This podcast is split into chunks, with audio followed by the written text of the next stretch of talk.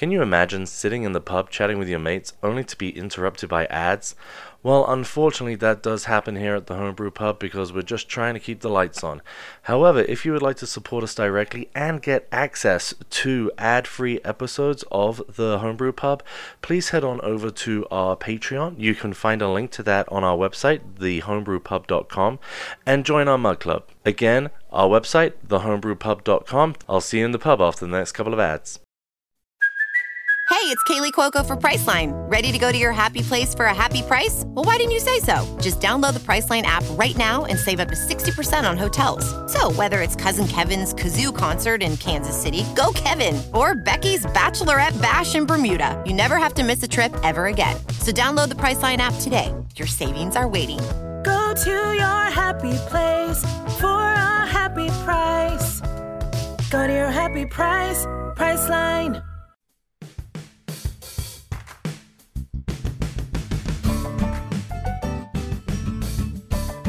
Hello and welcome to another episode of the Homebrew Pub, the only pub in existence where every beer on tap is made by a homebrewer. And on this ethereal plane, the Homebrew Pub will turn into the guest brewer's perfect brew pub. So please come in, grab a stool, and grab a pint. We are welcoming our first guest homebrewer to the Homebrew Pub. We're welcoming Colter from the podcast Homebrewing DIY. Hey Andrew, thank you for having me on the show. Absolutely. Thank you for coming on. Yeah, I, I, I uh, you know, we've worked together on other podcasts. I've been on Pop Cultural Brews. You've been on my show. You ever put a call out that says Colter be on my be on a podcast? I'm always going to say yes. So here I am, excited to talk to you about homebrewing. I, I appreciate that because you are a wonderful supporter of everything homebrewing and podcasting. So, do really appreciate all the help you've given over the. God, it's been two years. I know it's crazy, isn't it? Yeah. And we spent six months of that trying to get you on Pop Culture Brews. Well, you know, there, there was a whole pandemic that happened. yeah. It was, it was a small little thing. It, it was a whole thing. Yeah, but you know, the day we we brewed together was super fun. Mm-hmm. It was great, and we we made Tyler watch The Room, which he hit, still I am sure thinks is the worst movie he's ever seen. He, he's So- not a fan. He doesn't. I don't He think he gets it. So to to give a little bit of context to our listeners, um, I have another podcast, Pop Culture Brews. It's where we take pop culture we like and we brew beer inspired by it. And so Colter came around last summer and brewed a room, uh, brewed a beer for this movie, The Room. Which, if you've heard of it, you need no introduction. And if you haven't heard of it, go and watch it. It is amazing. You may, maybe maybe have a couple of ten percent beers beforehand. You should go and watch it. It's a it's an atrocious movie. It's it's bad in so many ways, and you know it's uh, pretty much a softcore porn. It- So Yeah, that, that's fair. wow, straight out of the gate, and episode one, we're talking about porn. This is this classy podcast is off to a great start. well, we are we're also going to talk about beer too. So Yeah, this is true. but um, yeah, go and check out that episode of Pop Culture Brews. Um, but homebrewing DIY, it's been going for roughly two years as well. You know, I, currently the show is a bit on a hiatus.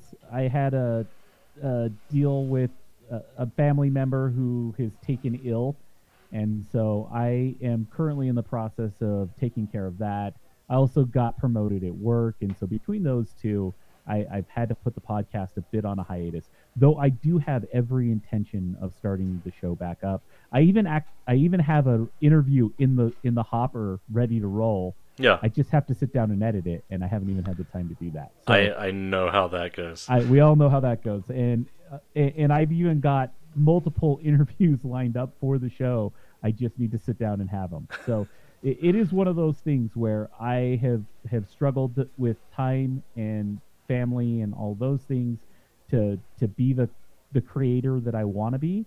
That said, it used to be a weekly show, and it was all about the DIY aspect of homebrewing, right? It, mm-hmm. it started off talking about the gadgets people built. We did get more into process and interviewing homebrewers all over the world. But I've also gone from individual homebrewers, like we're talking back and forth right now, to I've had obviously famous homebrewers as well in the in the brewing community. I've had Lars Garshol on, who who and, and I, I tend to love authors. I'm a I'm a big Mhm. avid b- beer reader. I love reading about beer. I love learning about beer. And so, pretty much, if you've put out a new book over the last year about beer, I've tried to get you on the show. So, uh, th- those are kind of who I've, I, I either want to learn from you or I want to know about what your process is. And that's really just what the show is about. It's a great show. It's got a, a, a pretty good sized backlog. I was gonna say you've got a, a It's about really- 105 episodes. Yeah. So, yeah, there's definitely stuff to learn. You don't have to you, you don't have to wait for an episode to come out. You could just go listen to it, and all of the info that's on there is pretty relevant even for today. So, Yeah, no, I, I urge everyone to go and check out that show because it's such a different take on a lot of homebrewing. Really, as you say, I mean, we were talking before we started recording.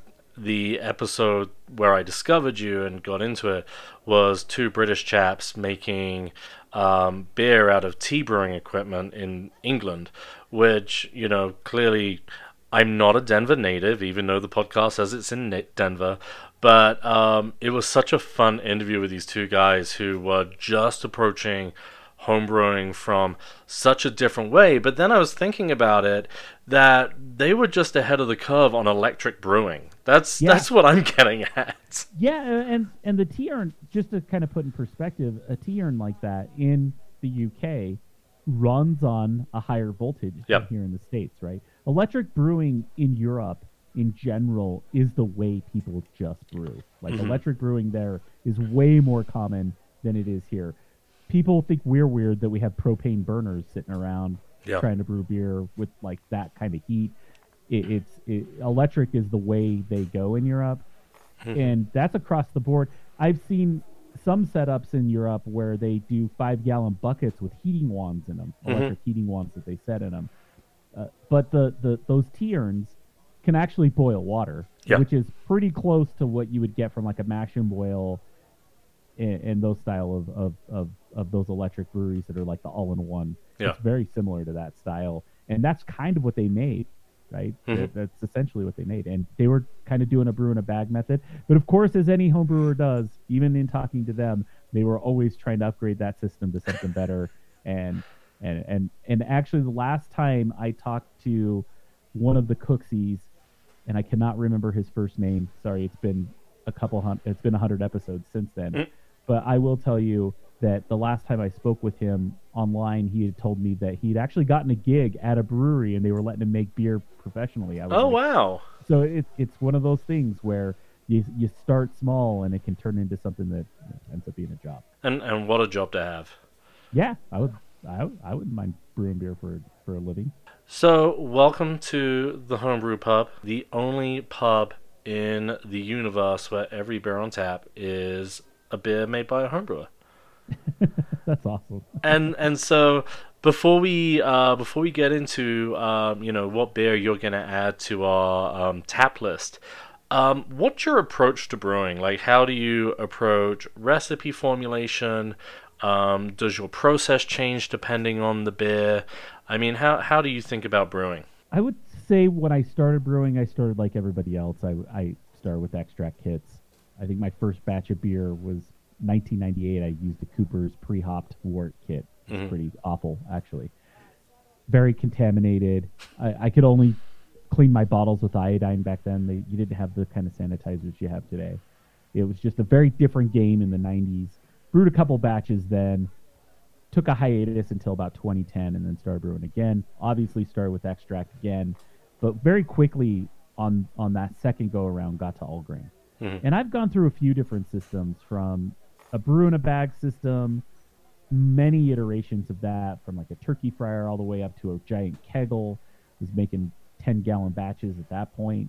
And and I've moved myself now to where I, I've it's it's weird. I I started with a five gallon kit, got to where I could do ten gallon ki- ten gallon batches, and now I've I, I've generally and I would say in the last year have generally made about one a lot of one gallon batches. I, I've kind of moved to that. The reason is is that it takes a lot less equipment to do small batches. I generally am not drinking as much beer as I used to. I, I just getting through a five gallon batch right now is a lot harder than it used to be. Right? Uh, well, pre-pandemic, it was easy to invite a bunch of Oh, friends over. totally they get would, it. They would tear through all your beer, and w- post-pandemic, yeah, it's great to have a friend or two over, but even then, it's not happening as often as it used to, and so therefore, I found that at the beginning of the pandemic, I did drink 15 gallons of beer just to deal with that. And, then, and then after that, I realized, hey, that's that's probably not good for my health. Yeah. And then and then quickly into into the we you know starting to actually be in the pandemic I, is the better way to pe- be and and just the new reality we've had for the last couple of years. It's just one of those things where I I found that I couldn't get through beer fast enough, and I always want to have different beers that I'm drinking. And so I would say for the last year, I've been focusing a lot more on one gallon batches. And as part of the podcast, I was given a beer maker machine from the beer maker crew up in up in uh, Boulder. Great little machine, actually. Uh, it, my homebrew club calls it my bread beer, my bread maker for beer. Yep. But I've been using the hell out of that thing because it's just so easy. I I could do all grain batches. It works really well, and I I would say a majority of my beers right now are actually coming out of my beer maker machine just because of the convenience. Uh, uh, it, it's taken my brew day down to 15 minutes from five hours. So it, it is something where it is that it's so simple to use that mm-hmm. it, it's really just. But I always have beer on tap because of it. Yeah. So it, it's worked out well. That said, for the most part, I have brewed a few five gallon batches here and there, and as I have been, I, I'm still using an all electric system. I have a mash and boil setup. It's a, an all in one home home brewery where it, it's it's basically a play off of the brew in a bag. I actually brew in a bag in it, and I use a brew bag. I do all grain. I am pretty meticulous recipe wise. Mm-hmm. I, I use Brewfather for my brewing software. I do build re- recipes from scratch. I ha- my my recipe approach is a couple of things. First of all, I believe in simple recipes. I think that people trying to you see this a lot when people are trying to mimic or clone beers where they'll have 0.5 ounces of crystal 70 or hmm. or or two tenths of one ounce of crystal 120 i don't i don't play that game. I try to keep things as e- as close to a pound as i can if i'm doing it in pounds.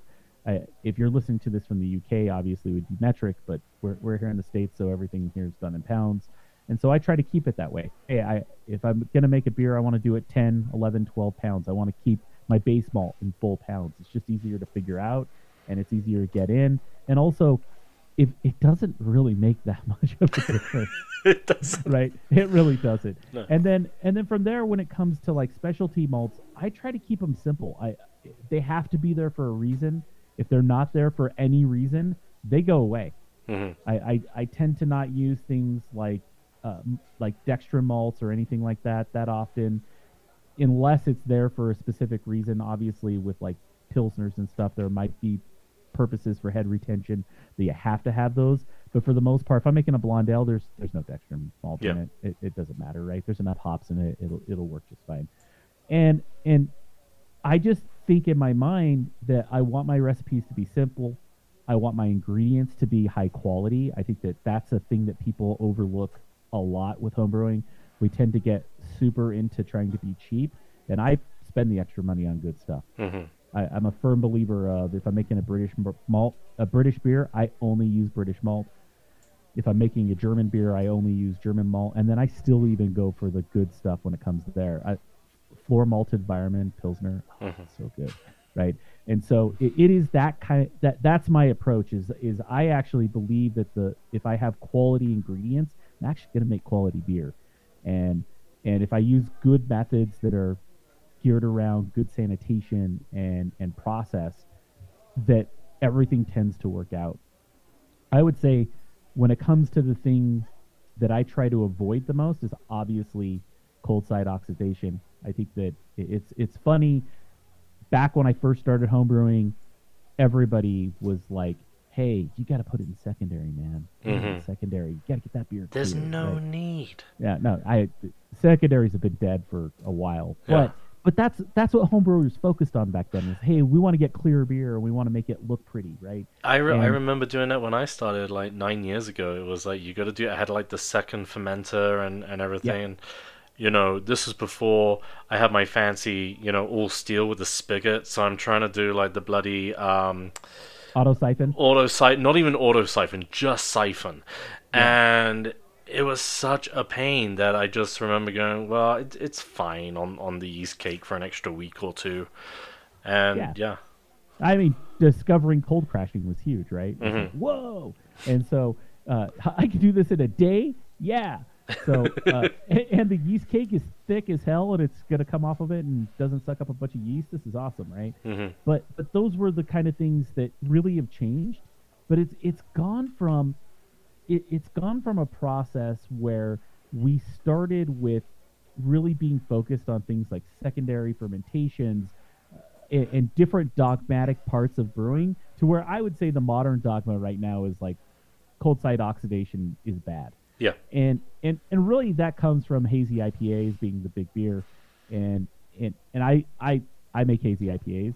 I think everybody does at this point. If you're if you're making IPAs, that's what an IPA looks like in America right now. Mhm. And and they're so sensitive to oxygen. They they you try to bottle one and they go purple almost every time. Right? It's just like uh, I, I I go to breweries. Uh, Casey Brewing over in Glenwood Springs, one of my favorite breweries of all time for a while they were doing hazy IPAs and they were doing them in bottles, and I would buy bottles of them, and I'd be like, "Oh, this is gonna be great." Pour it out, and it's purple, right? Yeah. It's just yeah, because they're so touchy to oxygen, and so I would say that if there's something in my process right now that I really focus on, other than your standard just processes of homebrewing, it's really just mitigating any cold side oxidation my beer maker machine does a great job of that because it never leaves its vessel mm-hmm. ever, and and there is no transfers, and so therefore there is no oxygen, and it's a fully temp controlled experience. But also when it comes to my fermentation, I ferment in kegs. I transfer keg to keg. I don't. I tend to not bottle often, and if I do, I bottle off a keg, and it gets drank within 24 hours. I, I am very very touchy about oxygen in beer. Uh, that's that's really I would say if there's anything that me and all my friends really focus on as, as a method is to get that cold side oxygen out because that's the thing that's going to make it so your beer doesn't last as long.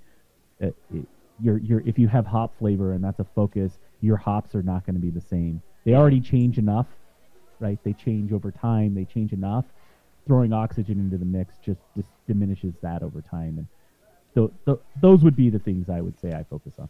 I, I was gonna say, just going back to your beer maker, I I've gone back and forth about wanting one. Um, I remember seeing them on um, Shark Tank, Yeah, but the one thing I think they're really good for potentially is um, recipe formulation. Because the problem is when you're formulating a new recipe, especially if you're doing a big beer, like you're about to spend a hundred bucks on ingredients, if not more yeah. and if your recipe sucks, that you're out a hundred bucks. But if you go down to like a one gallon thing, that might be twenty.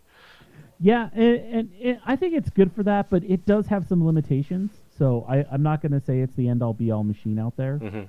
It, it, it's a great machine, and honestly, if you want to get into whole uh, all grain homebrewing for as cheap as possible, it's actually probably the cheapest way to do it. it. The machine itself is about five hundred dollars, and Yeah. it comes with a little te- keg thing with it, so it even has a, a little tap system with it. And I have to say, that sounds like a lot of money, but when you actually put together all the equipment and everything you would need to make a five gallon batch of all grain beer and do it right, and that includes a kegging system, right? Because ke- to me, if you're making all grain beer, I- I'm not going to knock people that bottle. I think there are people out there that make great beer that bottle. Mhm. But but for me, if you're going to brew at the same level that, that I'm brewing at, and and most of my friends do, we all have kegging systems. You're into the thousands of dollars. Yep. The kegging system itself is going to be in above five hundred dollars alone, right? Mm-hmm. And then throw in an electric system or even a, a burner system with with with you you can try to do it on the cheap, but even when you do, after it's all added up, it's you're, you're thousands of dollars I was gonna say you look at an electric system, you're looking at five hundred minimum. minimum. So, minimum. So, Yeah. at what point would you say a home brewer realizes that either I've got to spend money or just make bad beer? Some never do. Right. right? Uh, and, and I will say that some of the one of the inspirations of homebrewing DIY was the lengths people would go to not spend money at some level, right? Yeah. And, and and don't get me wrong, there are cool things out there. People taking air conditioners to make their own glycol systems. That's Mhm. one of my favorite projects out there. But still, even then, that's an investment of money. Like it's time and money. And and to, for me, time is money. Yeah. I have kids. I have a wife. I have work. I have all the things that I want to do in my life. And so I have to actually I, I sit down and I, I think of my time as money.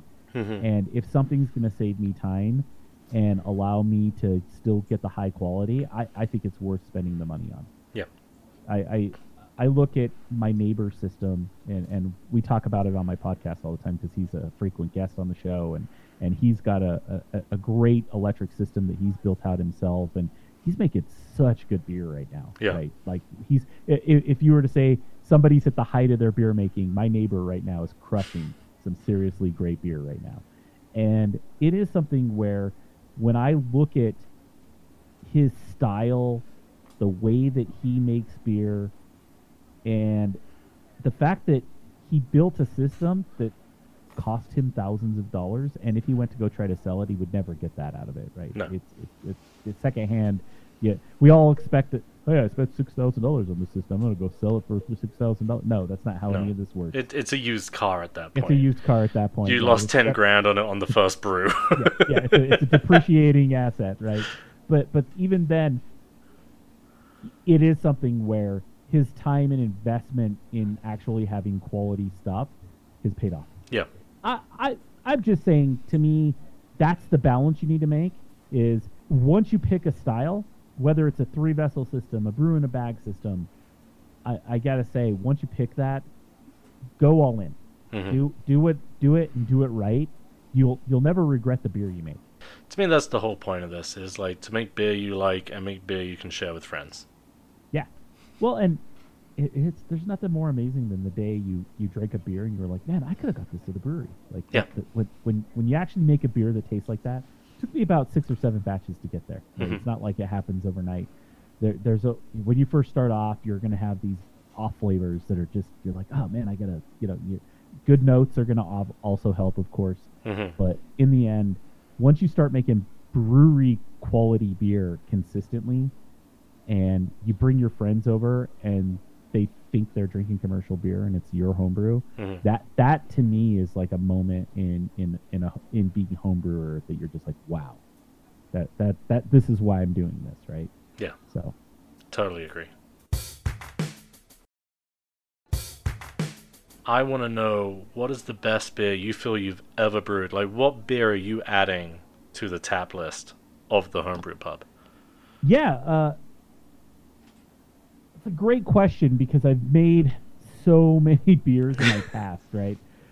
But I would say, looking at, at, at the best beer I've ever made, it, it- looking at a couple of, I, I've, I, I've won gold medals in my past, right? And those beers always turned out really well. Well, clearly. And- yeah, and I won my first gold medal with with a with a Kentucky Common, Hmm. and and and the reason I'm going to use that one is because a it's a great one to put onto the show and it's easy to make. Plus, at the time, it, it was right at the beginning of Kentucky Commons becoming a resurgence, and so the cool thing about it is we don't really know what that beer tastes like if you if you think about it Yeah. and so it's really our modern interpretation of it. And so, what my recipe looks like for a great Kentucky Common is you have to use six row hop, uh, six row malt. Remember, I'm an ingredient snob, and and so for me, if I'm gonna make a great beer, I want to be true to the style. And one of the things that if you read the historical documents around it, it always came with six row. You can make it with two row; it would probably be fine but six row has a just a slightly different flavor. It's it's a little huskier. It's it, it's a little bit more. Uh, it, it's just got a little bit more earthy flavor in my mind than than you get from two row. It, it's definitely not as. It, it, it's just it, it does have its own unique flavor, especially when you taste the two side by side. You can like you actually chew the malt, you can taste Mhm. it, and it does taste different. So I, I'm a firm believer that the base malt needs to be six row, right? Yep. and, and so you start with six row barley. I would actually do if you're making a five gallon batch. You don't need a lot. It's got to be like eight pounds of six row barley, right? You're not looking for this beer is supposed to be four to six percent in alcohol. It's not intended to be a, a gigantic beer. You're going to see. I've seen interpretations where they're sour. No, they're not supposed to be Mhm. sour.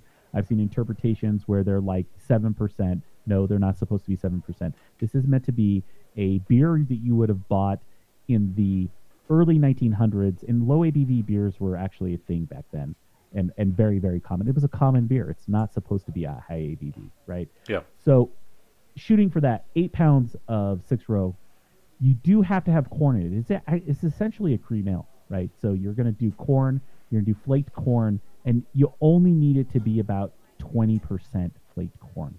So if you're doing eight pounds, you only are going to need about, we're looking at a 10 pound grist, you're going to need about two pounds. Yeah, of that, I was going to say about a pound and a half if my math Yeah. is correct. Yeah, exactly. So uh, I do about two, so it might be a little bit more. Mm-hmm. But that that so remember, I always do in whole numbers, right? Yeah. So See, I will, I will happily do a half pound. Yeah, half pounds are fine, Yeah. but I don't. Uh, I tend to go with whole pounds. Well, you're the gold medalist here. I, I, I, I am, but it was eight pounds and two. It was eight eight pounds and two pounds. And then the other thing is, it's got to be a black beer, right? So Mhm. the tradition, the traditional cream ale is is is essentially just two is essentially like two row and flake corn. This is six row flaked corn, and then you're gonna add cluster hops, and that one throws people off because you're like, yeah, it's, you know, a little bit of cat piss. That's what that what cu- that's what cluster smells like. But traditionally, cluster was like one of the first hops that were being exported from the states, and so it is a it is a very American beer and American style, and that's what was available back then. And so I used cluster hops in mine. And as far as the last malt that goes into it, you literally a small handful, not like an ounce or 2 mm-hmm. of some black patent to just darken it up because it is a black beer.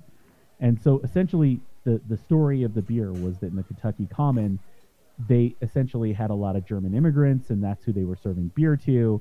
And so they would make this beer, and they would just throw a handful of dark malt into it to just make it be a little darker, so it was like the beer they were drinking. I was going to say more like a Dunkel or something. yeah, in- exactly. in- but it didn't have the old flavor Bavaria. of it. was a cream ale. That's how they got the body was with the corn. Yeah. Right? That which is that American style, right? And then cluster hops, and and as far as that goes, you're only looking at a one ounce addition of cluster in the boil, and then you're gonna probably, I, I, if I look, remember my recipe correctly, it was a half ounce at 10 minutes just for a little bit of aroma. Hmm. Nothing super crazy. Very very simple recipe, but the key here is is the six row really makes a huge difference, and it is meant to be a very fresh beer. So you're not. This is not a beer that you're gonna want to sit on for a long time. Essentially, it's a low ABV beer. It's going to be done fermenting in about seven days, and you really want to carve it up quickly and get it out and serve it right then and there. It is meant to be really fresh, and it, it to me is a beer that loses a little bit as it as it ages. So you want to drink it very very soon after making it. Nice. And we'll be um, including that recipe in the show notes as well. So if you want to be uh, drinking along with us or brewing along with us, always go to the show notes of the episode. And you'll find the recipe for the beer that we just added to our tap list. So you're Um, gonna ask me about my worst beer now? I, I was going to ask you about the worst beer, and again, like at the top of the episode, we're talking about the room, which again, I'm not going to tell the story of how you brewed that beer um, on the day. Let's just say it was a bit of a show. Um, so please go and listen because that is actually one of my favorite episodes of Pop Culture Brews because it's very funny. Oh man, your drapes. Oh, they're like- still they're still stained. Um, but I I expected you to be like, I want to talk about the room beer. But you're No, like, no, It's not the that's worst not I've the worst beer. And I'm like, how? What did you do?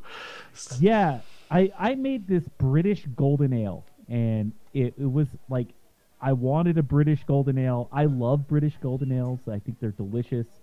I to me, it was it was like uh, it was my first attempt at it, and just something went off in the fermentation. I don't know what happened. I used SO4 for the for the yeast in it, which is a, usually a really solid yeast. Never had problems before, and I, I to this day have no idea what went wrong with it, but there's something went off in the fermentation. That's exactly what happened. It was a fermentation issue, and it tasted like pure band aids.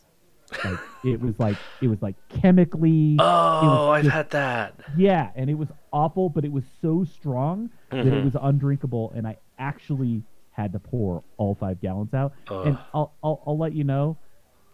Don't get me wrong. I've had beers I've made that I don't love, but I'll still drink them. Yeah. fine. Like that, that that I don't love this beer. I did something wrong with the recipe. That's not the best, but yeah, it's drinkable. It's fine. I'll just drink it. Right Yeah.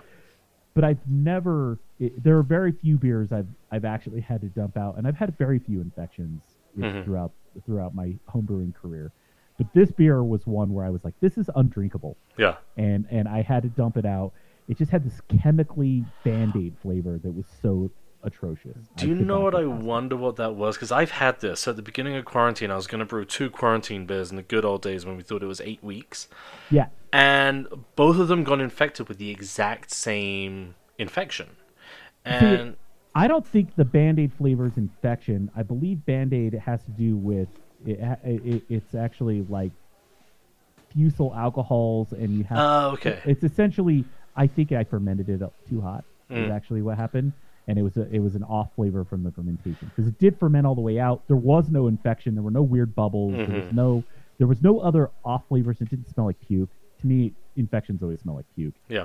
and and so I I really think it had to do with I ran the fer- ferment, fermentation hot. There probably was something wrong with my fermentation chamber at the time, which I've since got rid of. Mhm. But yeah, that if that's the only thing I can think of was that it was something wrong with my fermentation ch- temperature that really just threw the beer off. That that's really what it is. Oh, Okay, because I was going to say that I've had instances when I didn't treat. So I use Denver water out of the tap. I don't really Yeah. treat my water. Denver tends to be pretty good. Um, but I've started using Campden tablets because uh, I forget what it is, but essentially the yeast attaches to the chlorine or the chloroquine. Science Chloramine. one. Chloramine, thank you. Yeah. Chloramine in the water, and you get that medicinal taste to it. Um, And- so and that could very well be it. I, I, for years, I, I live in Jefferson County, which is a little bit different than Denver water. Mhm. My water here is the same water they put in, in Coors. It's it, Yeah. it comes right out of Clear Creek, right? Right, and our water tastes amazing here. It, Yeah. it really does. It's like out of the tap. My water is so good. I'm from Utah um, originally, and our water there tasted atrocious. It was like you you would boil and, and it would li- it would like leave crystals inside of uh, your, your like pot. yeah, So hard, so hard. Made the best stouts. The Oh, I'm sure. stouts. But like you know, try to make an IPA and it was like atrocious. You had to soften the hell out of it, right? yeah, Um, and so I got used to because I was from there and our water was so bad. I would start with distilled water and add individual salts to the styles I was Mhm. making. And only in the last couple of years have I been just like, eh, you know, Denver water is actually good. And I've had zero problems with my water here in, in Mhm. Jeffco. But our water, the thing about water is, does it taste good already? It's probably going to make good beer. Yeah. Like, like, you taste your water. Does it taste good? If your water tastes like crap, you're literally going to not. It's not. It's never going to help your anything.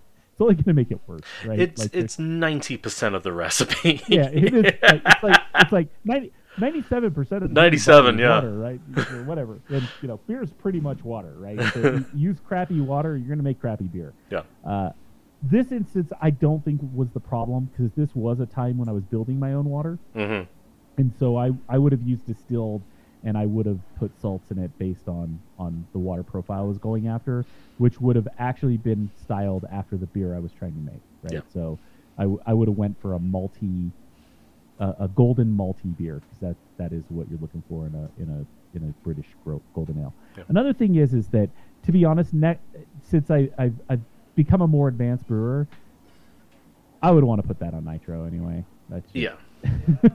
I have my nitro system. yeah, and see, like if I were gonna do a, a, a British style beer like that now, Mhm. I would want it on nitro. Yeah. It's just it, it, the, it, the body that you get on a nitro beer like that is what you're looking for, and and that's the way you could do it at home without having to like install your own beer engine. yeah, And so, it, to me, is like that's what I would do. yeah. No, I I have my nitro system purely because I don't drink, even though I'm drinking a, a holiday stout right now. Um, I don't drink a lot of dark beers, so because I find a lot of them very heavy. So I do like a good British ale that is very thin in body, tends to be low ABV, um, but I don't like them fizzy, which is what a lot of. I remember actually the episode I came on for yours. We debated this. Um, Yeah. A lot of them are, are fizzy, so that's why I was like, I'm putting in a nitro system. Well, and the nitrous actually gives them body, right? Yeah. You're already looking at, hey, it's a three and a half percent beer. You throw it on, you throw it on nitro, it gives it Mm-hmm. the body to actually feel like you're not drinking water.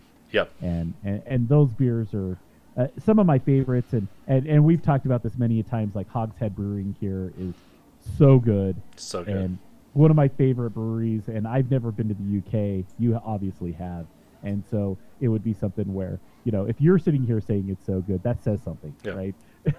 well, that that's what happens when your head brewer's a Brit.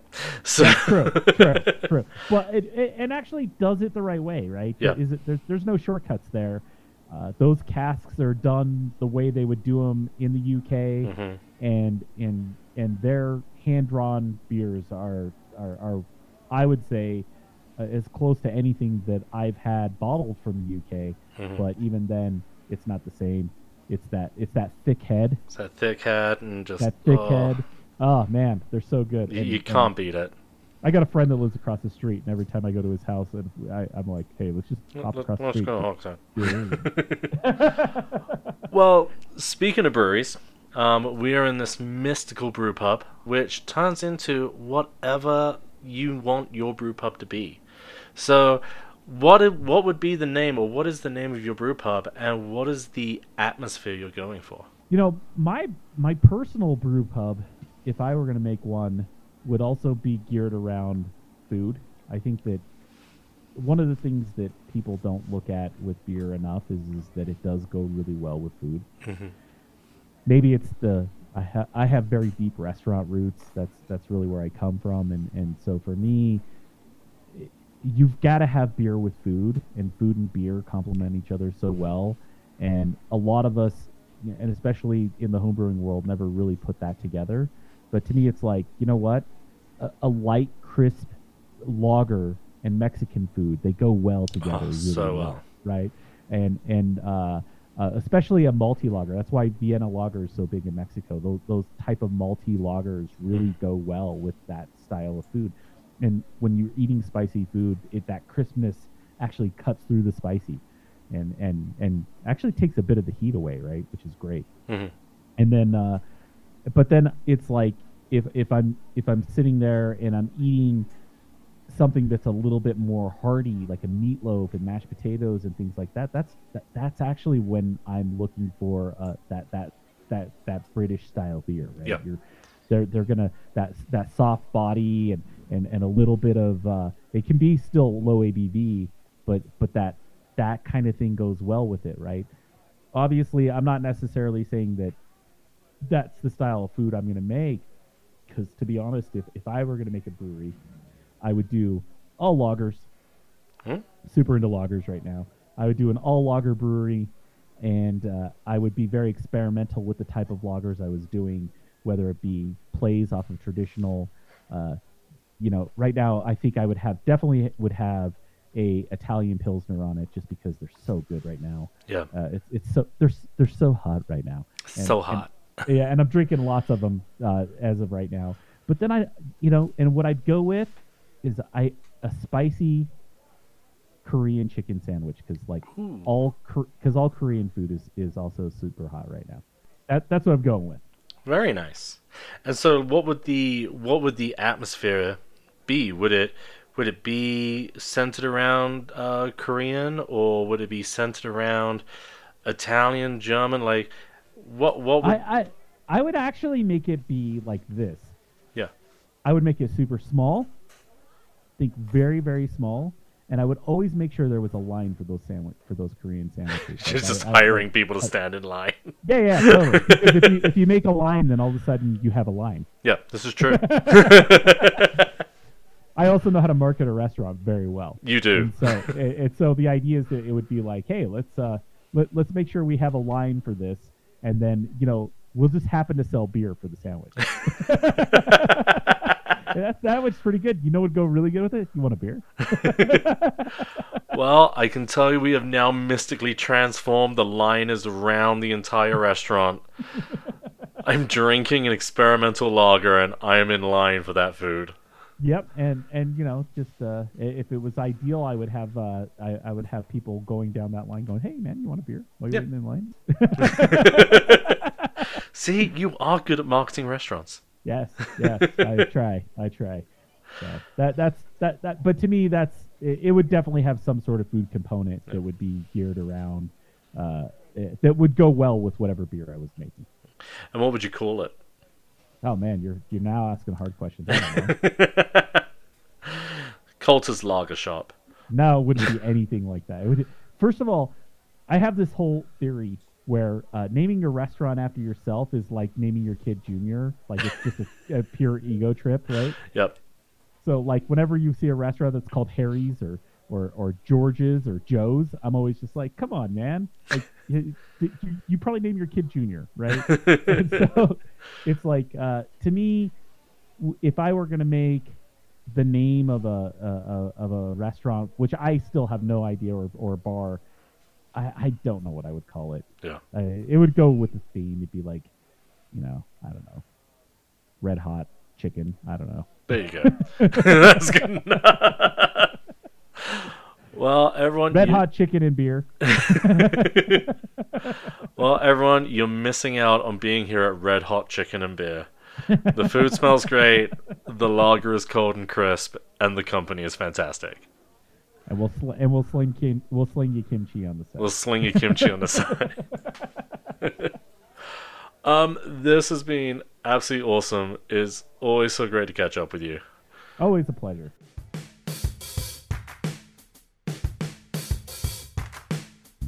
I would like to thank my guest Colter for coming on, and I recommend to everyone listening go and check out the back catalog of his podcast, Homebrewing DIY.